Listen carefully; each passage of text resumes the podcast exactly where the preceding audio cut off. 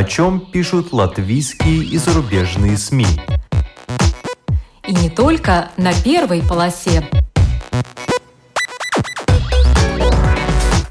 Медиа поле. На латвийском радио 4. Здравствуйте! Вас приветствует Марина Ковалева. В эфире программа «Медиа поле». Море – для кого-то опасность, для кого-то ценный актив. В центре внимания сегодня две публикации. Риге предстоит убегать от моря и «Домик у моря растет в цене». Проливные дожди и их жертвы в Германии – одна из тем мировых СМИ в эти дни. А что ждет Ригу? Еще до стихийного бедствия в Западной Европе эту тему актуализировал журнал «Открытый город». Риге предстоит убегать от моря. Так называется статья, которую написал журналист Константин Ранкс, по образованию морской инженер-геолог. Не нужно думать, что это все будет так драматично, как в голливудских фильмах. Со стороны Рижского залива не придет стена воды. Это будет весьма тихая катастрофа. Так как же это будет у нас? И почему так важно уже сейчас обратить внимание на проблему возможных наводнений? Об этом нам расскажет сам автор публикации Константин Ранкс. Домик у моря растет в цене. Кризис кризисом, а цены на недвижимость не забывают исправно расти. Особенно это касается Юрмалы. Так начинается публикация в летнем номере журнала «Телеграф», в которой обзор цен на недвижимость и не только в Юрмале, но и в Риге. Зам главного редактора журнала «Телеграф» Андрей Хатеев расскажет, как Каугури превращается в Беверли-Хиллз, сколько квартир в Юрмале продано по цене 5 миллионов и что показывают цифры продаж. В начале выпуска по традиции краткий обзор некоторых других публикаций. 20 июля исполнилось 80 лет Монике Зиле – Журналист, редактор, писатель, драматург, она всегда с большой любовью отзывается о родной Латгалии, своем роде и семье. И все, что ей дала жизнь, людей, работу, глупости, игры власти и само творчество называет своим богатством. Так пишет журнал «Майя Свесис», в котором опубликовано интервью с юбиляром. Моника Зиле в свое время 9 лет была редактором газеты «Падомью Яунатне» «Советская молодежь», 11 лет главным редактором журнала «Севьете» «Женщина». Она автор более 35 романов и сборников рассказов. Моника Зиле в интервью сказала, что в основе всего труд и обязанности. А говоря о работе журналиста, призналась, что у нее никогда не было желания изменить мир. По ее мнению, в журналистике два аспекта. При помощи критики власти не давать забывать обществу об идеалах и побуждать тех, кто у власти, помнить о своих обязанностях – а что касается литературы, то это возможность при помощи воображения пережить больше, чем дано в жизни. Для работников посольства Франции в Латвии это лето особенное. Центр французской культуры переехал в помещение посольства на бульваре Райниса. В отремонтированном здании проходят уроки французского, разные мероприятия, работает медиатека, где можно взять на время книги, фильмы и музыкальные записи. Как отметила посол Франции Аурелия Руае Гунен в интервью журналу «Ева», здание на Ранисе некогда было подарено немецким купцом на свадьбу своей дочери. Возможно, поэтому оно богато украшено изысканными романтичными деталями. А что восхищает посла в Латвии, так это летний свет, особенно в сосновом лесу, да и сами сосны, у которых ствол внизу серо-голубой, а наверху почти красный. Там наверху, так называется статья в журнале «Ир».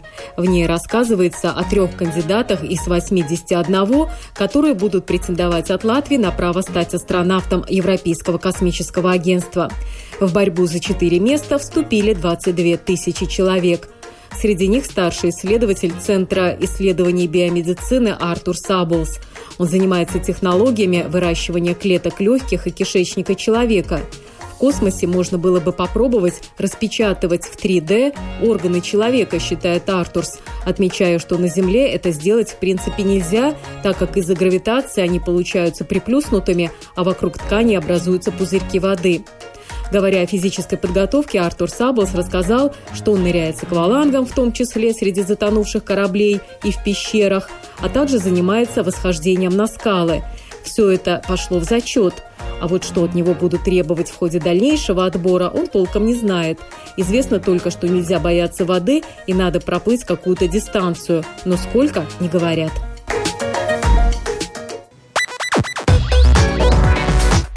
Медиа поле. На латвийском радио 4.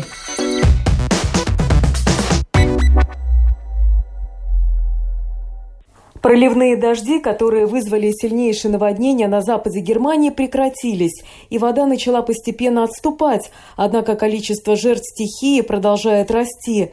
В Германии погибли как минимум 157 человек, более 30 погибли в соседней Бельгии. Многие до сих пор числятся пропавшими без вести, поэтому число жертв, вероятно, не окончательное. О стихийном бедствии в Германии, Бельгии, Австрии в эти дни пишут многие мировые СМИ. На этом фоне весьма актуальной выглядит статья под названием «Риге предстоит убегать от моря» в журнале «Открытый город», которая, заметим, была опубликована в июньском номере, то есть еще до этой экологической катастрофы. Автор публикации – журналист Константин Ранкс, по образованию морской инженер-геолог. Я созвонилась с Константином, чтобы узнать, почему так важно уже сейчас обратить особое внимание на проблему возможных наводнений. Здравствуйте, Константин. Добрый день. Вот в вашей статье говорится, что мы уже сейчас должны готовиться к неизбежным климатическим изменениям, которые произойдут, цитирую, по инерции, даже если мы завтра остановим все автомобили и все электростанции на угле и газе. Что свидетельствует о том, что стремительный рост уровня морей неизбежен? Ну, прежде всего, прямые замеры. Мы имеем возможность замерять, например, содержание углекислого газа, метана, других э, газов, которые относятся к так называемым парниковым, э, ну, реально, да, вот мы видим, что их количество постоянно растет, причем растет стремительно. Опять же, мы можем посмотреть, как изменялось содержание парниковых газов в древности, благодаря тому, что мы исследуем керны льда из Антарктиды или, например, из Гренландии. В принципе, это дает нам возможность заглянуть в прошлое примерно на 1 миллион лет. Дело все в том, что когда образуется ледниковый лед, он захватывает воздух, который в то время был в атмосфере. И вот мы знаем, что когда были ледниковые периоды, содержание углекислого газа было ну, практически в два раза меньше, чем сейчас – Мало того, самое главное, что, конечно, содержание углекислого газа колебалось и было больше, чем сейчас, но никогда в истории не происходило это за такое мгновение геологическое, сто с лишним лет. Это практически мгновенно. И вот это очень важно для э, понимания того, что происходит э, с природой. Кроме этого, мы имеем замеры температуры по всей планете сейчас. Мы имеем возможность наблюдать происходящее из космоса. В космосе существуют самые разные спутники, следят за Землей. Изучается уровень углекислого газа, температура, очень много параметров. И, в принципе, вот именно сейчас уже можно с уверенностью сказать, что да, климат на Земле меняется, меняется он с точки зрения э, природы очень быстро, и вот эта вот инерция, которую разогнала уже наша вот эта э, планета, она очень большая. Поэтому, в принципе, можно четко сказать, климат меняется, меняться будет, и чем дальше, тем будут страшнее всевозможные скачки климата. Это своеобразные качели. То они колебались слабовато, а теперь начинают колебаться все сильнее, сильнее сильнее. И вот эти вот волны жары, которые сменяются потопами, хлябями небесными, это будет уже новая норма, которой нам нужно привыкать и которую нам нужно уже держать в голове, чтобы понимать, какой будет климат э, через 10, 20, я уж не говорю там через 50 лет. Но вот вы в своей статье пишете, что не будет э, в Латвии выглядеть все так э, драматично, как в голливудских фильмах. Со стороны Рижского залива не придет стена воды, и у нас это будет весьма тихая катастрофа. Вот как же это будет у нас, как вы полагаете? Э, ну, в принципе, смотрите, как в Германии. Там же не вулканы извергались, да, и огромных гор там нету, с которых сходят селевые потоки. Да, есть холмы такие, это северная часть Германии. И тем не менее, посмотрите, что там случилось. Вот это очень опасный сценарий и для нас. Рига стоит на песке. Вот будем говорить так вот откровенно. Рига стоит на песке. Под песком весьма закарстованные известковые гипсовые породы, которые тоже не самые лучшие основания для, так скажем, для города, для высоких мощных сооружений. И вот, в принципе, в случае, если будут идти очень сильные дожди, то даже сейчас не справляется наша ливневая канализация – потому что она рассчитывалась под совершенно другие дожди. Помните, еще там в прошлом у нас дожди были затяжные, моросящие, и тогда вполне эти э, ручейки спокойно уходили в ливневую канализацию, которая рассчитывалась именно под такие дожди. Сейчас же у нас сколько времени не было сильных дождей, но ведь потом они придут, и это будет стена воды. И опять у нас будет масса затопленных улиц. Так вот, самая проблема заключается в том, что если это дожди будут долгие, то улицы очень быстро переполнятся, и эта вода хлынет в подвалы. Она пройдет по коммуникациям. Она начнет размывать песок, на котором стоит город. Вот это нужно учитывать, что в принципе Рига стоит на песке. Ну вот а вы пишете, что подъем уровня моря приведет к тому, что в устьях будет развиваться то, что уже есть приустьевые бары, то есть донные отложения, которые будут мешать свободному стоку воды. А как вы думаете, может быть, просто надо сейчас вкладывать деньги в то, чтобы очищать от этих донных отложений э, устья рек? И это не будет так дорого? Ну, во-первых, э, то, что у нас есть порт, и порт функционирует только потому, что у нас постоянно ведется работа по углублению фарватера. Это, как говорится, очень важный момент, это факт, да. Можно даже выйти на пляж вон в Эцике и посмотреть, как на горизонте судно туда-сюда загрузилось, ушло. Уже прямо видно, что оно этим и занимается, углублением фарватера. Но хватит ли только такой меры? Но тут есть очень важный момент. Посмотрите, когда, э, как говорится, беда не приходит одна. Когда может прийти очень сильный нагонный ветер со стороны Рижского залива, да, и выпадут очень большие осадки, то к чему это приведет? Это приведет к тому, что в бассейне реки Даугава река начнет переполняться. Гидроэлектростанции тут же откроют свои сбросы, водосбросы. Вода пойдет по прямым потокам, и она столкнется с той самой водой, которую будет нагонять ветер э, и волны Рижского залива. И таким образом у нее не будет вариантов, кроме как идти в бок. Так вот, получается, что чем выше уровень моря, тем вот эта ситуация будет хуже. И, конечно, это произойдет не завтра, не послезавтра. Это перспектива весьма серьезная. Я как раз хотела спросить, э, когда же это может э, произойти, когда действительно повысится уровень моря до опасного для нас уровня. Вот э, вам в вашей исследовательской работе встречались ли какие-то документы, исследования наших ученых, какие-то моделирования, когда это может произойти именно в Латвии? Или пока это только на уровне догадок? Этот вопрос, вопрос э, развития наводнений, вопрос загрузки устья рек, он исследовался очень давно. И хотел напомнить, что еще в 60-е годы в Латвии был организован Институт морской геологии, не Моргео. Он потом стал всесоюзным институтом и потом вообще превратился в мощное объединение, которое занималось морской инженерной геологией. Я вот в нем работал. И я хочу сказать, что старшее поколение исследователей, они как раз изучали движение наносов в, со стороны внутри Рижского залива. Очень интересная циркуляция. Не обращали внимания, что пляжи иногда становятся маленькие, иногда они удлиняются пляжи. Наши песчаные наносы очень активны. Так вот, хотелось бы тоже заметить, что ведь они все вот эти вот наносы, весь этот берег крайне молодой геологически. Но вы представьте себе, стояли уже египетские пирамиды, а, например, э, здесь и везде плескались волны моря.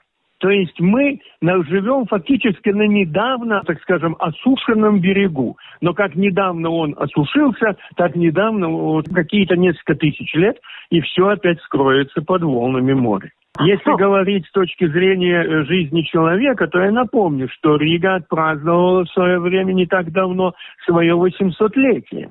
И вот люди, которые сейчас живут, да, не стоит забывать, что среди них есть те э, люди, у которых прямые потомки, которые появились на свет и которые жили и 300, и 400, и 600 лет назад. Мы извините меня, не просто так появились, вылупились, вот, неизвестно из чего. Мы все ведем, имеем свою цепочку. Так вот, наши потомки уже, наши потомки, да, это наши внуки – которые сейчас, вот один, два, три годика, которые сейчас родились, они встретят свою старость тогда, когда все это уже может стать настоящей реальностью.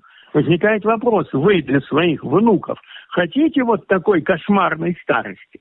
Но я думаю, что мало кто хочет э, кошмарной старости для своих внуков, но понятно, что мы знаем о прошлом, наверное, больше, чем о будущем. И, насколько я понимаю, нет ответа на вопрос, когда же могут случиться в Риге вот эти кошмарные наводнения. Так вопрос-то и заключается в том, что эти наводнения могут случиться не из-за того, что с моря волна придет или море поднимется, а из-за того, что дождь пройдет просто такой, какой мы никогда не видели. Вы посмотрите, что случилось в Германии, да? Сколько жертв, какие массовые разрушения. Одних железных дорог 600 километров размыто. И Но... это Германия, у нее ее мощнейшая экономика, и она все-таки все это залечит довольно быстро. А вы представьте себе, что если эти тучи пролились бы над нами, что у нас бы случилось? Страшно подумать, потому что, как в Германии, что прямо сразу могут достать из кармана 300 миллионов, не беря нигде кредит, и тут же поставить вопрос о том, что надо будет выделить несколько миллиардов, возможно, на то, чтобы ликвидировать все последствия этого наводнения, но 300 миллионов у них уже есть буквально в кармане. Но вот, судя по вашей публикации, уже надо подумывать, о том, как перераспределять недвижимость. Вы очень емко заметили, что качество фундамента будет важнее, чем все остальное, потому что по домам могут пойти трещины и так далее. Но вы также пишете о том, что появится выраженное стремление застраивать более высокие участки. Вот э, как вы думаете, какие районы предпочтительнее для застройки? Вот с вашей точки зрения морского геолога, особенно в Риге, а, и что тогда с Юрмалой? Ну, прежде всего нужно сказать, что вот, допустим, наш нормальный человек, да, он, э, когда что-то покупает, допустим, недвижимость, он же вряд ли думает о том, э, как эта недвижимость будет э, существовать, например, через сто лет. Ну, это мало реально. Тем более, смотрите, вот мы даже живем в очень многих многоквартирных домах, и, в принципе, обсуждается вопрос – выработали они уже свой ресурс, эти дома, или не выработали. То есть, в принципе, нужно сказать так, что если ваш, э, ваша покупка, ваш, э, как скажем, горизонт планирования, это ближайшие там 30-40 лет, то в этом случае можно на как раз, может быть, сам прибрежный дом может быть для вас интересным вариантом. А для тех людей, которые, допустим, собираются строить, строить такое могучее – их горизонт планирования это 150-200 лет. И это, обращаясь внимание, это и государство, и город тоже, да. Все-таки города живут дольше, чем люди, и поэтому у них горизонт планирования дольше. Вот в этом случае, конечно, нужно думать о том, где будет стоять и в каких условиях будет стоять ваш, условно говоря, концертный зал через сто лет. Вот это очень важный момент. То есть нужно думать вперед и задумываться четко, на, насколько вперед ты собираешься вот здесь жить. Или, допустим, будут жить твои потомки. Если этот срок короткий, то не нужно тогда и париться по поводу долговременных прогнозов. Другое дело, что, например, не, на, не надо строить дом на склонах рек, ну, в, на склонах в долинах рек. Там возможны оползни, и ваш дом может разрушиться в любой момент. И прежде всего нужно понимать, что хорошие инженерные изыскания, а слава богу, у нас в стране это могут провести и проводят, вот. И специалисты есть, и они могут вам точно сказать, стоит ли вам тут что-то строить. Если строить, то что вам надо строить. То есть задумываться просто нужно еще на стадии планирования. Вот это одна из проблем современного времени, что мы перестали думать ну, в будущее. У нас, извините меня, два года, новый смартфон, там новый компьютер, новый телевизор. Мы живем в каком-то все ускоряющейся скорости, но когда приходит катастрофа, у нас, нас смартфоны не спасут. Вот это очень важная вещь, и нужно понять. Ну а по-вашему, что надо предпринимать уже сейчас? Какие меры? Ну, с моей точки зрения, первое, это нужно четко, например, произвести такую как бы санацию города с окрестностями. И уже четко, я знаю, что такие работы проводились, проводились такие работы, и изучались места, где возможны э, и, так скажем, в ближайшее время наводнения. Это раз. Второе, что очень важно, мне кажется, это решение вопроса ливневой канализации. Нужно понимать, что характер дождей меняется, и нам нужно решить вопрос. Это ненормально, когда после дождя у нас образуются такие лужи, озера, в которых тонут машины, вот, или глохнут, потому что проехать не могут. Поэтому это тоже очень важно. Нужно решать вопрос вот этой канализации, сброса воды с улиц в Другаву чтобы эта вода излишняя не попадала э, в каналы коммуникации и в подвалы. Вот это очень важный момент. Вот вы пишете, что нам э, нужны генерализированные водостоки, которые могли бы принимать большое количество излишков воды на улице. Вот чем эти генерализированные водостоки отличаются от обычных? Ну, грубо говоря, это бетонная канала, закрытая сверху, для входить можно было не металлической решеткой. Ну, вот, например. Но это такие канавы, которые соединяются в канальчики, которые нужно сделать, да, за которыми нужно следить, чтобы там мусор не валялся. Вот. И э, во время массового потока эта вода будет сбрасываться вот в эти канавы, потом уходить такие как орыки, потом уходить э, уже в более крупные э, каналы и таким образом быстро покидать улицы. Вот что очень важно. Задача быстро освободить улицы города от э, дождевой воды. Вот вы также пишете о том, что, возможно, стоит подумать о программе сохранения национального архитектурного наследия. Рост уровня грунтовых вод и наводнения поставит под угрозу обрушение символы страны в Старой Риге. Вот э, какие символы страны вы имеете в виду? О переносе каких э, памятников архитектурного наследия может идти речь, по-вашему? Ну, я думаю, что прежде всего нужно думать о том, чтобы, например, та же самая эта, ну, Домская площадь, чтобы уцелела, ну, с Домским собором. Домский собор перенести... Пока мы, пока мы это сделать не можем. А вот, допустим, сделать такую вещь, чтобы в случае сильного ливня не оказалось, что Домский собор стоит посреди озера, там же вокруг него низина, углубление – и если будет идти очень большой дождь, то там просто-напросто образуется болото, вода там будет стоять. Так вот, нам нужно продумать и выделить деньги. Еще, ведь видите, очень важная вещь. Все ценные такие сооружения, им нужно выделить деньги на то, чтобы была проведена, э, проведено исследование их устойчивости и продуманы мероприятия для того, чтобы их укрепить хотя бы на ближайшие десятилетия. Ну, про укрепление понятно, а есть ли в мире какие-то прецеденты, когда переносят такие крупные памятники архитектуры э, сродни Домскому собору или церкви Святого Петра или памятника свободы того же, переноса в другое место? Я ни разу об этом не слышала. Так в том-то и дело, что вся эта ситуация усложняется на глазах. Мы открываем, что называется, зачастую учебники, да, которые уже безнадежно устарели. То есть, понимаете, проблема. Мы смотрим, а были ли примеры, вон, прецеденты, и на этом основании будем принимать решения, будем ли делать мы. Но все дело все в том, что когда один э, Иван кивает на Ерему и смотрит, кто что сделал, прецедент, да, это все не годится для нашего времени. Наше время очень быстрое. Нам нужно не думать, смотреть назад, что было раньше, или сделали ли такое в Англии, а нам нужно решать свои проблемы. Мало ли что там сделали в Англии. Вот. Понимаете, ситуация у всех своя. И, в принципе, нужно оценивать ситуацию свою, конкретную. И нужно понимать, что спасти всю старую Ригу, перенести как на ладони, не получится.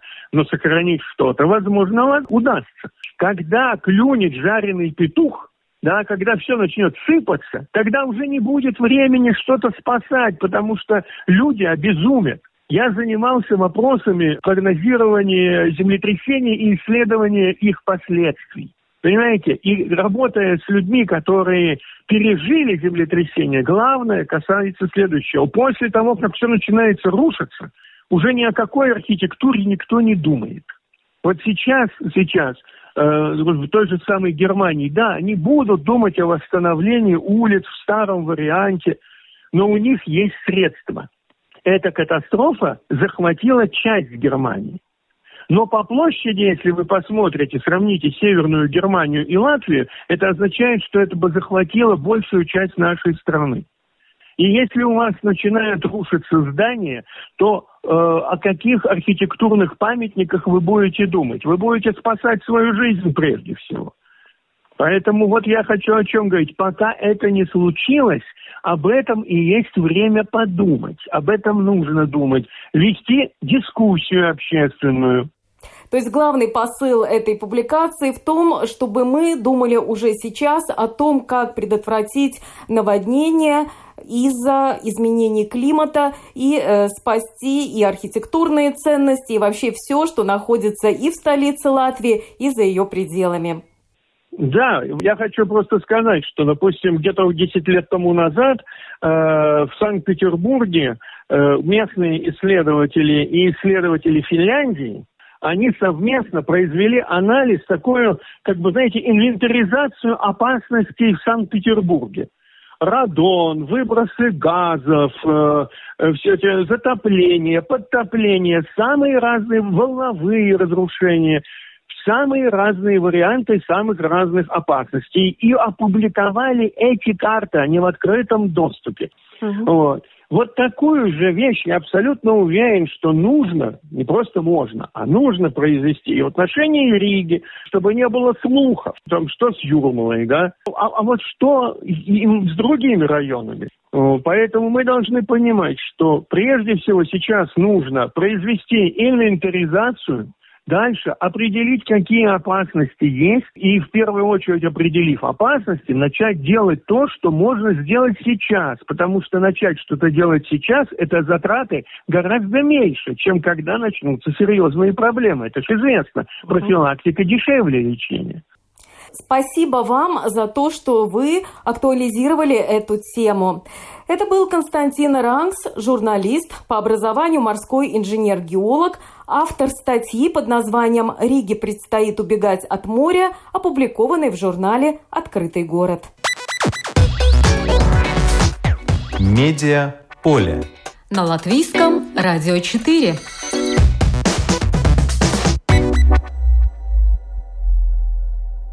Домик у моря растет в цене. Кризис кризисом, а цены на недвижимость не забывают исправно расти. Особенно это касается Юрмалы, пожалуй, самого престижного места для проживания в Латвии. Так начинается публикация в летнем номере журнала «Телеграф», в которой обзор цен на недвижимость и не только в Юрмале. Я созвонилась с зам главного редактора журнала «Телеграф» Андреем Хатеевым, который расскажет об основных тенденциях. Здравствуйте, Андрей. Да, добрый день. А почему вы решили сделать акцент именно на Юрмале? Э, ну, Юрмала очень интересный город, э, и там процессы иной раз э, происходят и в бизнесе, и особенно в недвижимости, не так, как во всей остальной Латвии. А, ну, поэтому интересно посмотреть вот в таком разрезе на то, что там происходит. Тем более, что действительно цифры очень интересные. Например, а, квартир, это по итогам 2020 года было продано а, в Юрмале на 90 миллионов евро. И это на 32% больше, чем годом ранее. То есть, представьте себе, пандемия, все остановилось, экономика не работает, а квартиры в Юрмале разлетались как горячие пирожки, похоже. Это может показаться удивительным, поскольку мы привыкли к тому, что кризис, во время кризиса экономика замораживается, люди перестают тратить. Но вот этот ковид-кризис, он несколько иной. И наоборот, похоже на то, что отложенные, скопленные деньги люди предпочитают сейчас вкладывать именно в недвижимость. Что, впрочем, в нынешних условиях э, и логично, и с точки зрения эпидемиологической безопасности, и, э, и наверное, правильно на будущее. Инвестиции в недвижимость они долгоиграющие, и никто у тебя на твою квартиру э, не отберет. И если она снизится в цене, то незначительно. Но вот вы сказали, что квартир было продано на 90 миллионов евро, и это на 32% больше, чем годом ранее. Но э, здесь надо обратить внимание на то, это общая сумма сделок, а что касается количества самих сделок, может быть, эта цифра выросла только благодаря тому, что цены пошли вверх на конкретный объект недвижимости а общее количество сделок, может быть, и не выросло?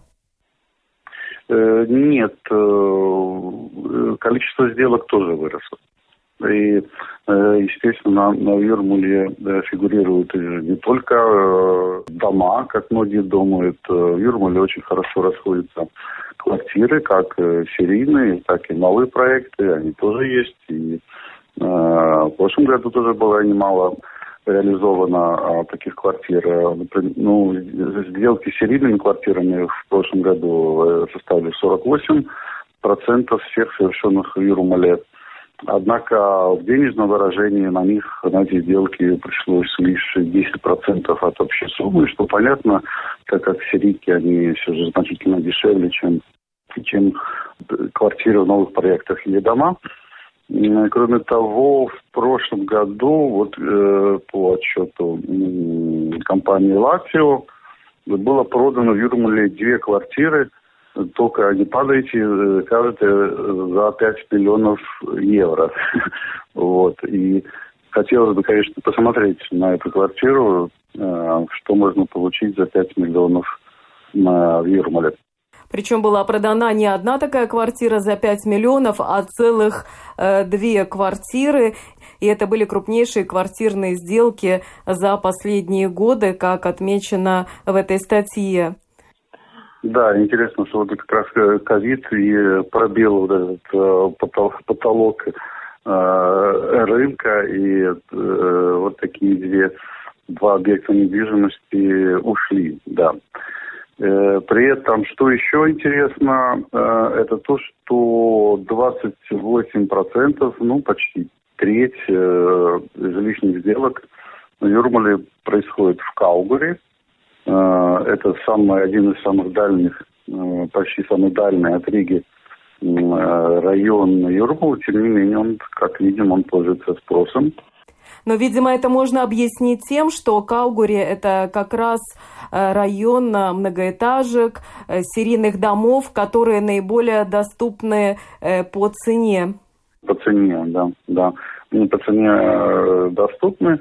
Тем не менее, если мы говорим про Каугари, то эта доступность тоже такая относительная.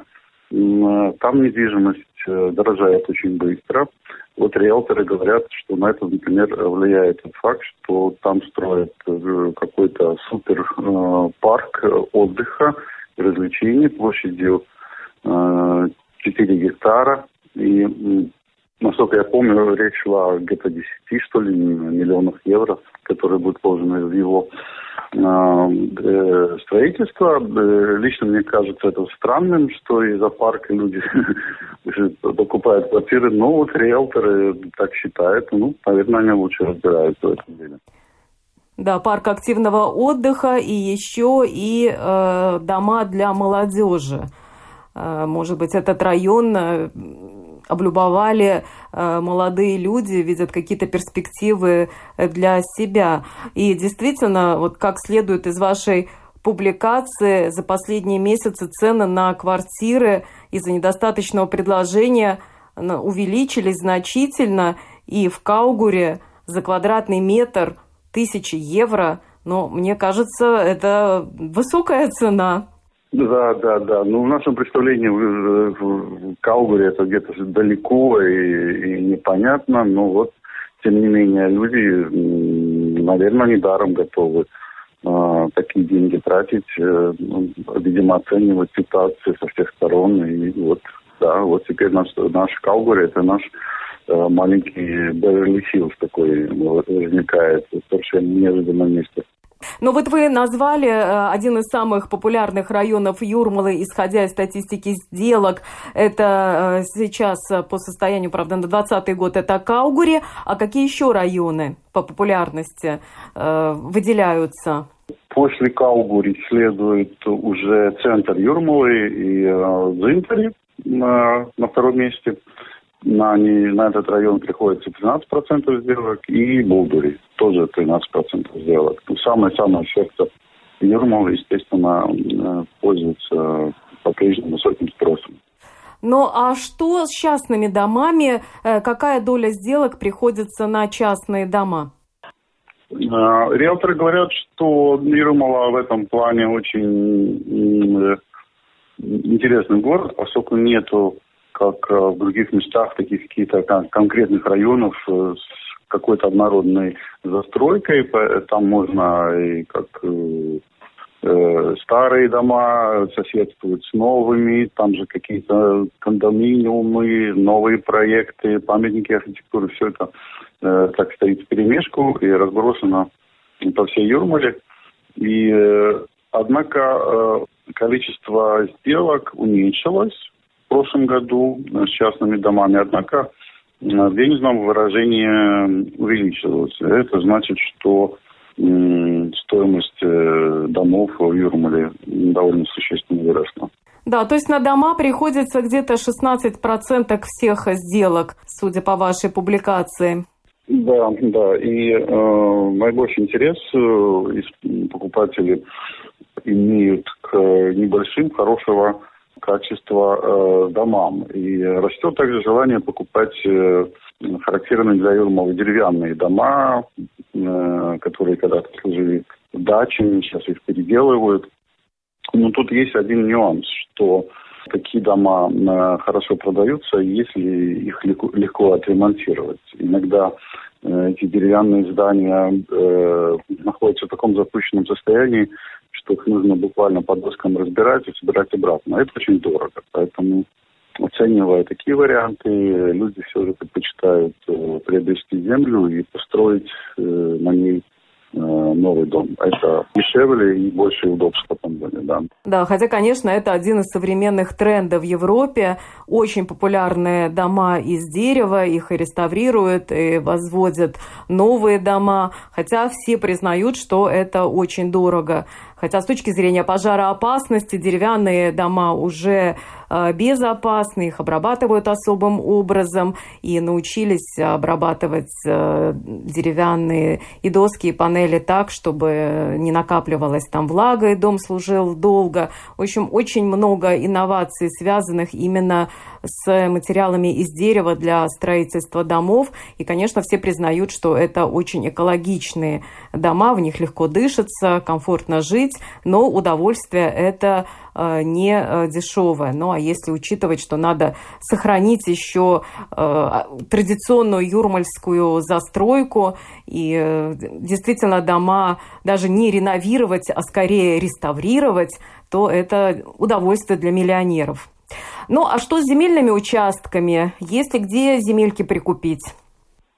Да, здесь спрос тоже растет очень быстро, и в 2020 году это тоже было отмечено. 36% выросло, выросло объем сделок. Это очень многие, большой процент, это большой рост, и эксперты полагают, что и в 2021 году тоже э, эта тенденция будет продолжаться. Интересно, что э, сейчас больше всего земельных участков покупают в Ассаре, почему-то именно этот район э, востребован. Просто, впрочем, может быть, там э, больше всего свободной земли, больше всего свободного места, где можно построить дом.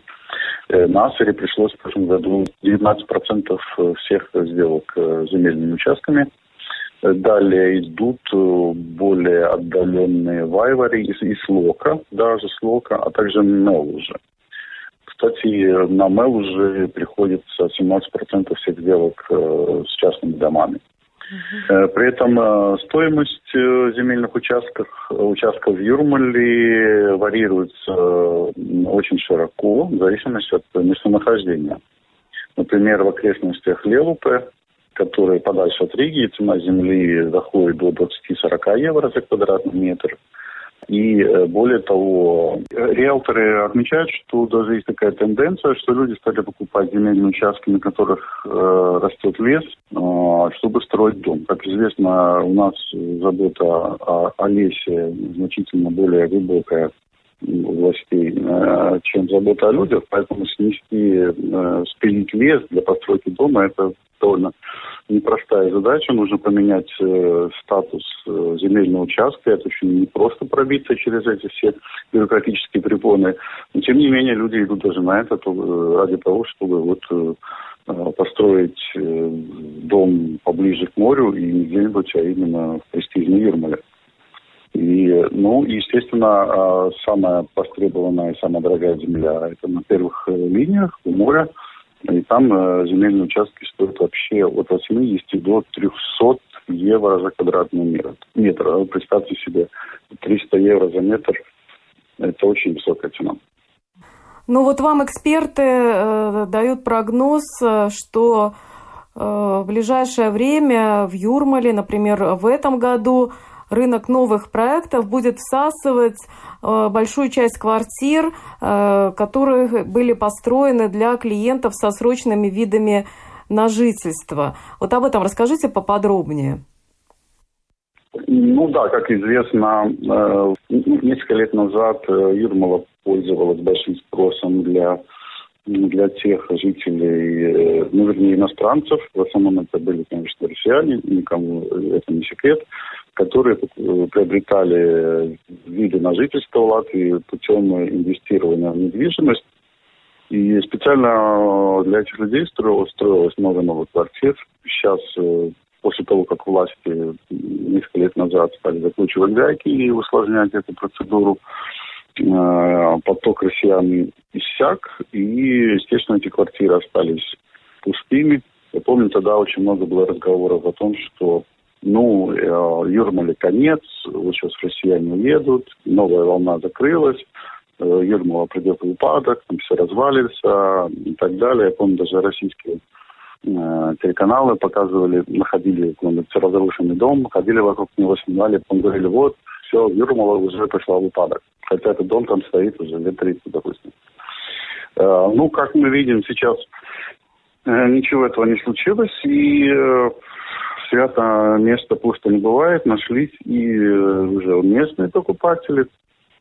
Поэтому эксперты прогнозируют, что будет расти э, стоимость э, недвижимости в Ирмале и дальше. Ну а те проекты, которые были предназначены для россиян, они э, уходят э, сейчас местным жителям, причем что риэлторы ждут, что цены там будут повышены. Поскольку после того, как э, россияне стали э, исчезать, э, цены были снижены на эти квартиры. Это было, происходило в 17-18 годах, сейчас начинается обратный процесс, и спрос растет.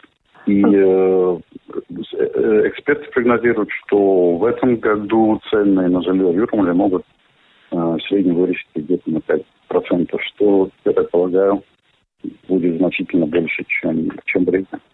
Ну да, говоря о россиянах, недавно в интернете тоже прочитала, что Олег Газманов, который купил недвижимость в Юрмале, а потом попал во всем известный черный список, и значит, что он не может уже въехать в Юрмалу и даже посмотреть, что там происходит с его э, квартирой. Шутил где-то, что в его юрмальской квартире, наверное, уже давно э, бомжи живут.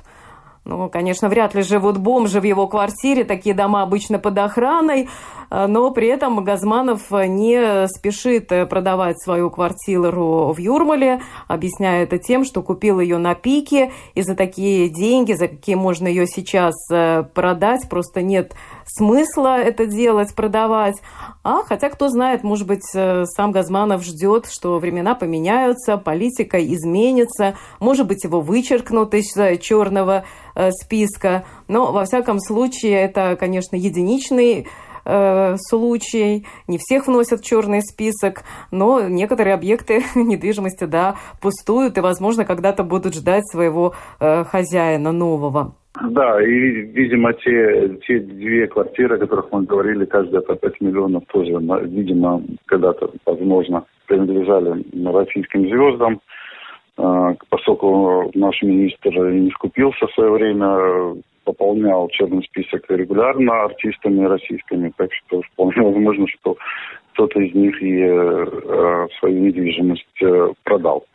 Ну или кто-то из российских мега крупных э, бизнесменов продал или приобрел или а, кстати, это засекреченные сделки? Ну да, естественно, имя покупателя в таких, таких случаях не называется. Называется только сумма сделки. Ну и в целом, если подытожить, э, каковы прогнозы э, риэлторов на ближайшее время?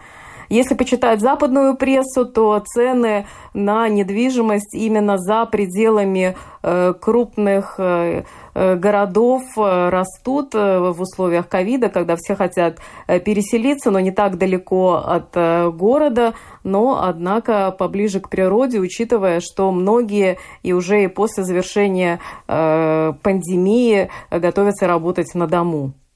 Да, как я уже сказал, э, риэлторы относительно Юрмала прогнозируют 5% роста. Это, это довольно много. И о том, что э, растет спрос на недвижимость, говорит и э, буквально взлетевшая стоимость стройматериалов, не только в Латвии, а во всем мире. Ну, цены на стройматериалы формируются на международных биржах, на мировом рынке, и мы видим, что за год э, особенно лесоматериалы, пиломатериалы подорожали просто страшно. И люди, люди строятся, люди ремонтируются, и вот этот ажиотаж, ну, видимо, он связанный с пандемией, и он, конечно, будет продолжен в этом году точно, но насчет следующего года мы, естественно, никаких прогнозов пока делать не будем э, в ожидании там третьей, четвертой, десятой волны, которые нас сейчас э, которыми нас сейчас пугают. Так что поживем, увидим. Спасибо. Это был Андрей Хатеев, зам главного редактора журнала «Телеграф», в летнем номере которого – Опубликована статья «Домик у моря растет в цене». Напомню, что в ней идет речь не только о недвижимости э, в Юрмале, но также о том, каковы э, цены э, на квартиры в Риге. Как отметил Константин Ранц, если вы планируете инвестиции на 30-40 лет, это одно, а если на 100 лет, это уже нечто другое. Рынок недвижимости, похоже, реагирует на актуальную ситуацию – но задуматься о будущем хоть кому-то все равно стоит. Программу подготовила и провела Марина Ковалева. Спасибо за внимание. Медиа поле. На латвийском радио 4.